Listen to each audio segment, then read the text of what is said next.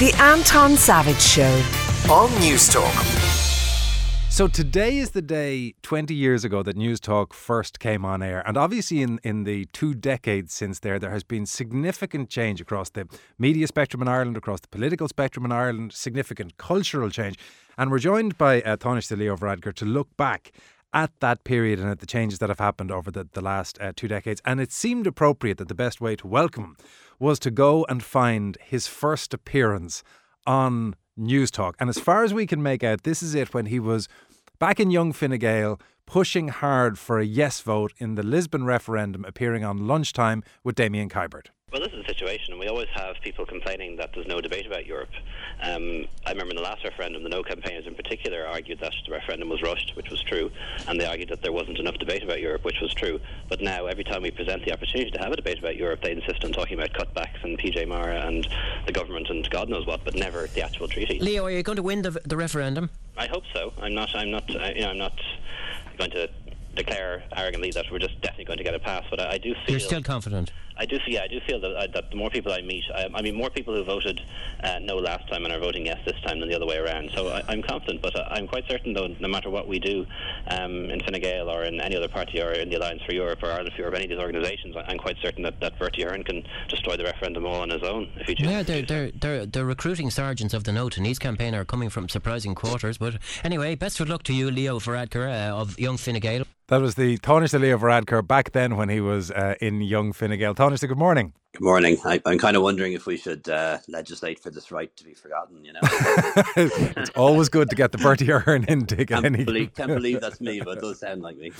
well, I mentioned uh, that, that thing of the political change, the social change, and, and the media change over that time. If we go back to 2002 and we, if we can just look at the politics of it uh, first, back in 02, at this point, so April Fine Gael was on the cusp of what is potentially its worst electoral result in its history, all of the upheaval that went with it, the existential crisis of would the party survive. And there were certain universal truths in Irish politics. Fin- Fianna Fáil was the biggest party. Um, the split was the Civil War split rather than right left. And Fine Gael was on its uppers. Amazing how things change, isn't it? Yeah, and I, I think the main way they've changed is politics has just become uh, a lot more volatile. Um, and traditional loyalties uh, that would have been there, people voting for the same party as their parents or their grandparents, that's just not not what it used to be. Um, and uh, that's not unique to Ireland. Um, I think Britain and America are strange because their electoral system freezes out other parties. Um, it's very hard for things to change. And what's really happened in, in Britain and America is the Conservative Party became the Brexit Party and the Republican Party has become the Trump Party. But what you see in Ireland, which I think is similar to uh, a lot of the rest of Europe uh, and the rest of the world, is a lot more fragmentation. Um, and what do you think was the driving certainty. force for that? That, that's a good question. You know, we're, we're looking at elections in France that are coming up um, quite soon, and it looks like the runoff is going to be between Macron, who's from the Renew Party, which didn't exist 20 years ago, and Le Pen from the Front National, which nobody would have thought would be in the runoff 20 years ago. Um, and uh, the two major traditional parties, the, the kind of Gaullist Party and the Party Socialiste, barely have 15% between them. You see something similar in um, in, in, Italy, in, in Netherlands. Um, to a lesser extent than maybe in other countries like Germany, where the two big parties are used to get 98% of the vote between them, um, are not far off that. And now you've got Greens and Liberals and AFD and so on. So I, I think I think a bit like everything in, in, life, there's more radio stations to listen to, more TV channels to watch, more different types of um, different products to buy in the shop. So it's just more choice and more fragmentation um, and more volatility. Um, but there are obviously pros and cons to that. Well, what are the pros and cons in the Irish context? Because obviously, in your period from going from the council in 03 to uh, Taoiseach and Tánaiste to now, um, we've seen that shift from a position where parties that shared a broadly centre right ideal ideology would go up against each other again and again and again to this position now where we are effectively across the right left divide. That's a huge shift in 100 years of Irish politics. What is it a positive shift? Um, well, I suppose I'd say two things. Like, like in, in that 20 years, um, Fine Gael has been the largest party, which we never were before, the second party, which we had been for a long time, and the third party, which we never were before. And in the next elections, who knows? We could, on the current polls, be back to second place. First or third is not impossible either. So there's definitely more volatility there. Um, I don't think the left-right divide was ever really a particularly strong feature of Irish politics, uh, and I actually don't think it even is now. You know what you have, I would say, with Sinn Féin is is more populism than than left in, in a genuine sense. Um, and what you have with Fine Gael and Fianna Fáil is more of the centre, I think, than being centre right or, or, or, or right wing. We never really had a right wing party in Ireland. We had a kind of liberal right party in the um, uh, in the PDs for a period of time, but um, um, so it's it's it's it's different. And I, I, think perhaps in Ireland we actually led led the way in that regard, uh, in not having a left right and divide left right divide and having a diversity of different types of parties that you can vote for, ranging from you know Greens to populists to uh, centrists to centre left. You mentioned that the change in the in the landscape in terms of media. If if we go back to 2002 when Newstalk came on air, at that point it was pre Facebook, it was pre Twitter, pre Instagram, it was even pre MySpace. The the sudden upsurge in, in blogs like Huffington Post and all the rest of it, none of that had happened. So, from a political standpoint, when you were trying to carve out positions on the council, when you were trying to carve out your uh, first election as a TD, there was essentially one major national broadcaster in town, and then there was the smattering of newspapers. How has it changed for a politician and for politics with the the now huge expansion of media outlets and new media outlets? Yeah, I, I think I think the biggest change is it's much more immediate. Um, so I remember talking about this with one of my colleagues the other day, and you know the way news used to kind of work is something might happen and it would be in the papers the next day. If it was sort of a bad news story, you'd be hoping hoping that it wasn't on the front front page. Um, um, and then even if it was, you'd be listening to what's in the papers. And if it didn't get mentioned, well, that kind of story was probably going to die. Um, but that's totally changed now because, uh, you know, stories, good and bad, can be amplified on social media, kept running on social media for much longer than than they would be otherwise. And I don't think the news is mediated in the way it used to be. You know, when there were a, a smaller number of political correspondents in the Dáil writing about the news, they would have a huge amount of news and they would distill it down to you know five or six important stories that were broadly true. And now you have a huge uh, amount of media a huge number of journalists and correspondents kind of looking for a story any story and they will turn something that would have been seen as a non-story or something trivial 20 years ago into maybe a big deal because you, know it's their job to find a story and and are they and still as significant the truth. from your perspective or do you do you to some extent disintermediate do you think well okay the social media allows me to directly connect mm. with voters and I don't yeah, need to be interpreted through a, a political correspondent I, think the big plus that we can actually sort of bypass the traditional media, if you like, and talk to our voters directly through through social media. That's definitely a big plus. Um, and I think it's also the democratized uh, media, you know, because um, essentially anyone can be a journalist and anyone can create news and uh, things get picked up and go viral and uh, become big stories. Um, the downside is, is is the lack of mediation um, and the lack, therefore, of quality control. And what you know professional journalists do and do well is they um, distill uh, you know distill things down, get rid of the nonsense, and then also interpret interpret the story for the reader or listener and uh, are able to give some commentary on what is actually factual and what's been but that's that, that that's not that is not as possible as it used to be so you, you know you've a lot more choice a lot more information, but much less quality control. And why do you think it is that over that period? Because again, if you take from 02 through to now, what we have seen in, in the US and in the UK uh, that you referenced yourself has been an extraordinary growth in polarization. The left has gone, although American left isn't very left, but the left has gone more left, the right has gone more right. The media has split down the MSNBC Fox lines. You've got the Brexit Party and then everybody else in the UK. Why have we not seen a similar shift, do you think, in Ireland, or will we? Yeah, that's that's a good question. I I, I think there's a chance we will. I, I kind of hope we don't. Um, you see that in Britain as well. You know, we've we've certain newspapers that overtly support uh, the Conservative Party, and you know they can do no wrong, and then you see a certain number that would support Labour, and the Conservatives can do no right. That's not as obvious in their in in their um uh, in their kind of uh, uh, broadcast media because they have because they have a public service broadcasting mandate and so on. Um, but it, it could go that way, and I think you know certainly things like GBTV and so on, or whatever it's called, things called that. Um, GB News, to, yeah, or attempts to te- attempts to go, go down that route, and uh, Um, I ho- hope we don't hope that doesn't happen in Ireland, but there's always um, um, there is there's always the risk of it.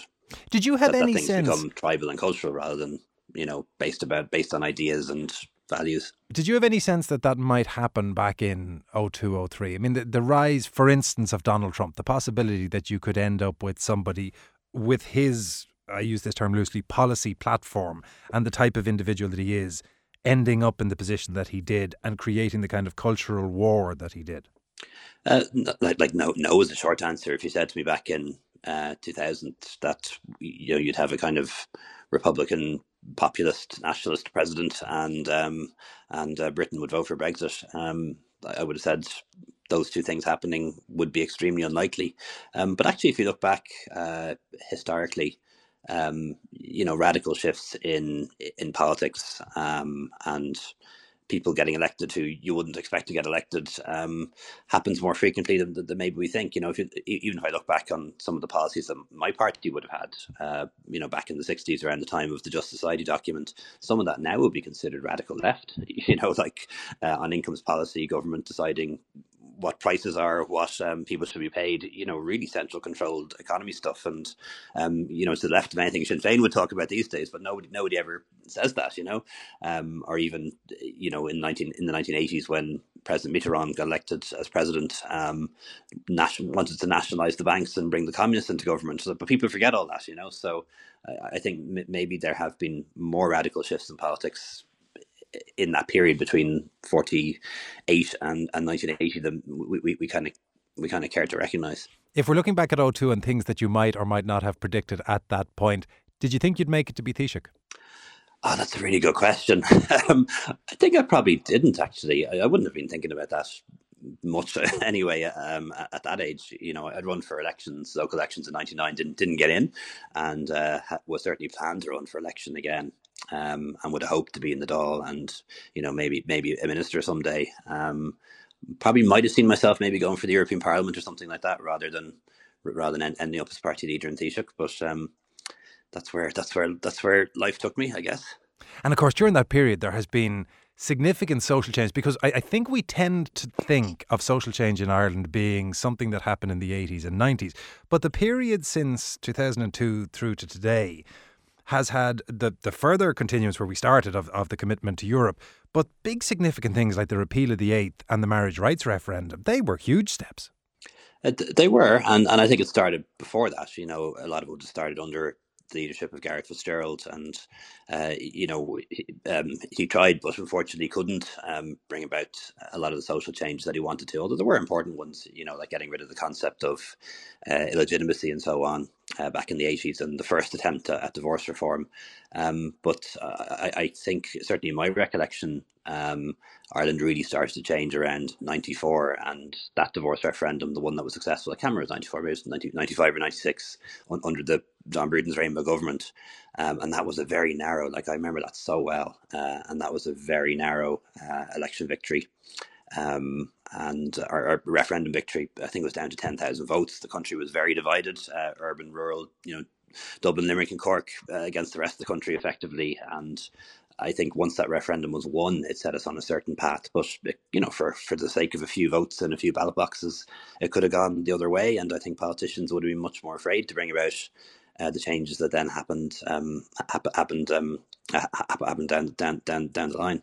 And of course, around the same time, it was mid 90s or early 90s, I think, that we had the, the decriminalisation of homosexuality, which links to the marriage rights um, referendum in that period. From your own perspective, how significant has the shift been going from a position where your sexuality was something that was mm, not publicly known to one where you were the first ever openly gay Taoiseach? I suppose back back then when I was doing that interview, I'm not sure it was even known known to myself. you know, that's, um, that was the, the reality of the times that we lived in. Or certainly, if it was known to me, I hadn't absorbed it or, or internalized it or accepted it. So, um, yeah, look, look, Ireland's just become a so much so much better place, so much more welcoming, so much more diverse, uh, so much more tolerant. Um, you know, we I, I think we forget how how how you know oppressive it was as recently as, as 2000, um, you know, where people had such fixed views and judgments about how men should behave and women should behave and people what people should do and how they should live their lives, and uh, that's um, that's changed so so fundamentally. Um, but something we certainly can't take for granted, you know, when we see when we see what else is happening around the world. Um, you know, Western Europe is is kind of uh, a beacon of progress in that regard. You know, we see things like um, you know, abortion rights being rolled back now in the United States, for example. Um, Boris Johnson having a bit of a go at trans people, maybe hoping that that will curry favor in certain sections, which is a bit sad. And uh, and you know, even some of the stuff coming from you know Putin in relation to the war now, and coming from the Russian Orthodox Church, which you know it's it's fair, some of it's kind of fairly homophobic, quite frankly. You know, and uh, I don't think we should take the freedoms that we've won for granted, and we should remember uh, what what a imperfect as we are, what what what a beacon we are for, for liberty now in, in Europe, in, in the European Union in particular. And also how that matters, uh, uh, to use the phrase, on the ground. I think a lot of that, you know, the the Panti Bliss um, speech where he, mm. she talked about the thing of checking yourself. There are fewer people who have to check themselves now than once might have 20 years ago. Yeah, that's that's absolutely the case. Um, and you know, uh, uh, it's true for gay for gay men, very true for for, for you know w- women as well. And you know, the, the views as to how women should behave and comport themselves has very much changed and changed much for the better. Very much only in, the, in my lifetime, only in the last half a generation or so. And I think that's I think that's been uh, been been very liberating, and you know certainly for even kind of sorry young gay people in their 20s now it's a very different experience they, they tend to have a group you know a group of mixed friends men and women you know they might be the gay guy in, in, in the group and everyone thinks that's great. Like it was wasn't like that when i was in school you know? That's not to say that um, homophobic bullying doesn't still exist in schools it does but it's it's it's not like it used to be thankfully. Because it is our 20th birthday here at the station we are allowed to get slightly self-indulgent in a way that we wouldn't normally. So i, I figure i should ask you do you have any particular recollections either about the arrival of Newstalk on the scene? Because back in 02 it was significant to have another talk broadcaster, another news broadcaster to give a different view than that which emerged from Montrose or to give different output than that which emerged from Montrose? Or have you any particular recollections over the last 20 years of experiences either on the station or listening to it? I know it has been. It's it's been it's been very valuable to have um, an alternative, you like, to when it comes to, to news and current affairs. You, you know, like like uh, there's been some really good documentary programs. You, you, you, know, Patrick Geoghegan's one on history, I think, is really great and one that I, I try not to miss. Um, and uh, and and then I think in the morning as well, having having an alternative, I've always kind of felt the Newstalk programs, you know, whether it's now or before with Chris and Ivan, eh, were a little bit more more optimistic, optimistic, and a bit more chirpy, and maybe more for a younger audience, which uh, I think was a good balance. And you know, down the years, um, you know, a lot of good. Um, a lot of a lot of good good people um, you know providing some uh, very good uh, programs like one that kind of springs to mind and i know i know the end to was controversial with, with george hook but he did uh, bring a different form of broadcasting and uh, and a different view and um, I, I, think that's that's actually important in media and you know, we just need to make sure that we, we don't allow it to become a bit too homogenized, and, and also would have kind of forced RTE to improve its game, uh, which which I think it has. Well, it's funny that you mentioned the Ivan Yates thing because, of course, that's another one of those things that back in 2002 would have been unthinkable. The notion that a former cabinet minister would end up being a leading current affairs broadcaster, it would have been anathema 20 years ago. Yeah, uh, might might have been actually. Um, like definitely people would have come from politics back into media. You know, like Sean Duignan, uh, who did the Week in Politics for a long time, was was was a government press officer. So you would have had that, but I don't. I think it would, would have been rare enough. Yeah, and um, Diggy, of course, would have been like he was journalist first, spent some time mm, as a press, yeah, but he wasn't yeah, an elected cabinet minister. Yeah, you know, true. nailed colours to mast. Ted, kind of Ted Nealon, but again, he was yeah, he, he was a journalist before he became minister, before he became a journalist again. So that that is true. Geraldine Kennedy. So there'll be a few. That's I fair point. Yeah, examples, but, but not, but not not. Uh, maybe not to not not to the same extent. But I, Ivan's been great at reinventing himself on a number of occasions. So yeah. So what did you make cover of coverage recently of him now advising Fianna Fáil? Sure, look, that's that's the business he's in. So you know, good, good, luck to him. You know, uh, speaking to him a couple of weeks ago, it's not, it's, it's not certainly not a bone of contention by any means. Uh, I'm conscious of your time, but before I let you go, I do obviously have to ask you the, the question about the, the news today and the, the story that has been running all week, that of um, the appointment of, of Tony Holohan and whatever about mm. the merits of him in that role.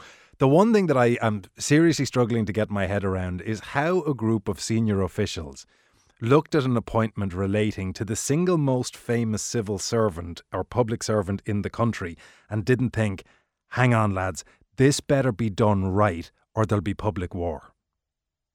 Well, I suppose just to echo what you said there earlier, you know, um, Tony Holohan is somebody who, who I have immense regard for and worked with very closely in different roles. And uh, we've disagreed once or twice, but um, he's been an excellent public servant. And uh, I think uh, if this role goes ahead, he'll fulfill it very well. So I wouldn't like to say anything that would uh, be seen as critical of him. Um, but I do think. You know, transparency and process is important. Um, you know, I've learned some lessons on that myself from you know mistakes that were made in, in the not too decent, not too recent uh, past. And um, but that's what I mean. With, with, that memory in people's heads, well, how did I, suppose, I suppose that's the kind of point. Like, I, I think had it been had it been now they didn't need to because this this isn't a political matter; it's a personnel matter. And there's a division of labour between government ministers on the one hand and sec gens on the other, and secretary generals are responsible for personnel. We're not. Um, but I think had it been run by a minister or a politician, they would have asked the first questions that we would have sprung to our mind would have been exactly the ones the journalists would have asked. You know, you know, was this advertised? Uh, you know, but all the kind of obvious things, and uh, it, it appears that didn't happen. Um, and I'm not sure exactly what did happen in terms of what processes were, were followed and so on. Um, and that's why the Taoiseach has sought the report. But um, um, we're not we're not satisfied, quite frankly, with with how it appears it may have come about, and uh, that's really why the Taoiseach has now sought that report, so we can know all the facts before before we decide what to do next. Taoiseach, thank you very much for joining us for our birthday celebrations. That is the Taoiseach Leo Varadkar.